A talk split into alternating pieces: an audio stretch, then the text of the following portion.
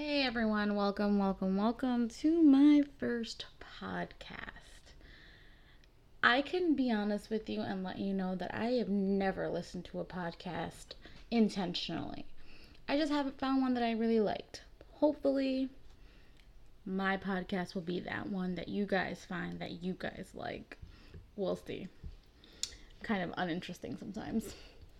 Anyway, today's podcast is going to be about being a mom. Motherhood. Hmm, how do I feel about it? I love being a mom, guys. I really do. My only, I think, I guess you can call it an issue with being a mom is that when you become a mom, I feel like you lose so much of yourself and so much of who you used to be. And you become so consumed with being a mother.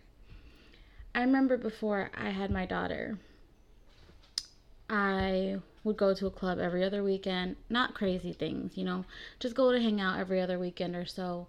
I was able to just pick myself up and just like that go wherever I wanted to go and do whatever I wanted to do. And, you know, I could sleep in, wake up early if I wanted to, stay up past quote unquote bedtime.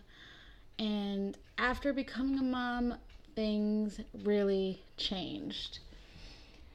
Oh my goodness, did they change? They it went from all that I just said before to make sure you get her to bed by 8:30. Make sure you're up by 7:30. Make sure you do this. She has to drink a bottle every 3 hours. Did she eat? And you do all these things and you forget to ask questions like, "Did you eat?" You know, did did I eat? Did did her father eat? Did did I feed my dogs? And you forget to be your own person sometimes. And I feel like that's one of those big big big things that they don't talk about when they're when you become a mother. They don't tell you about. You know, you always assume that, you know, motherhood's this great thing and yeah, sometimes you can't do this and sometimes you can't do that, but they forget to mention how lonely it becomes it becomes so lonely. All the friends you used to have, half of them are gone because they don't want to hang out with you because you always have your daughter or you always have your son. And things change. They do. Okay, so of course I had to pause this podcast recording so that I could go check on my daughter. Now, after replaying my first portion of this podcast, I realized that I sound like I don't like being a mother. And that's not the case, guys. It's really, really not the case. I love being a mom and I love motherhood. It's just that I feel like when you you know when you get pregnant and you're watching all these motherhood videos or you're watching from the sidelines even before you're pregnant and you're watching all these moms and all these parents and they look so happy but they don't tell you that it's not all sunshine and rainbows and you know butterflies it's it's a lot of hard work and it's a lot of giving of yourself versus receiving.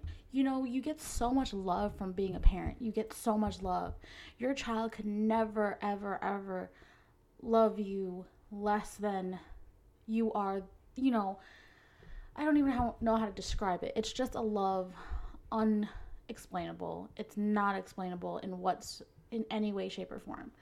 And I just feel like it doesn't have to be perfect, but you should, but people should talk about it, you know? When I was pregnant, I'm gonna, I'm not gonna lie, I started to feel super lonely because no one wanted to hang out with me because I couldn't drink, I couldn't smoke. Not that I really smoked to begin with, but I couldn't smoke, I couldn't hang basically.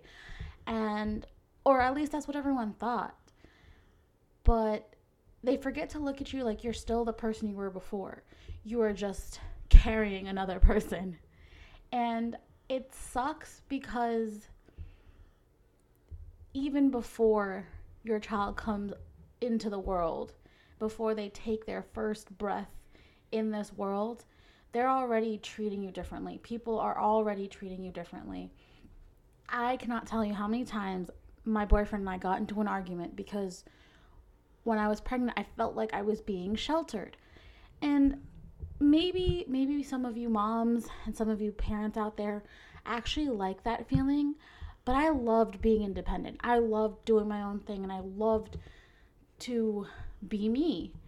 And when I couldn't hang out, when my boyfriend wouldn't he would go to work parties and we used to work together. So it makes sense that I would know these people. But when he would go to work parties and hang out, he would never invite me. No one would ever invite me for their after work hangouts, even though these people were still my friends too. And we got into so many arguments about it. And finally, one day I was invited to a house party that they were having. It wasn't a party party, it was just like work friends hanging out, chilling, and just, you know, vibing with each other.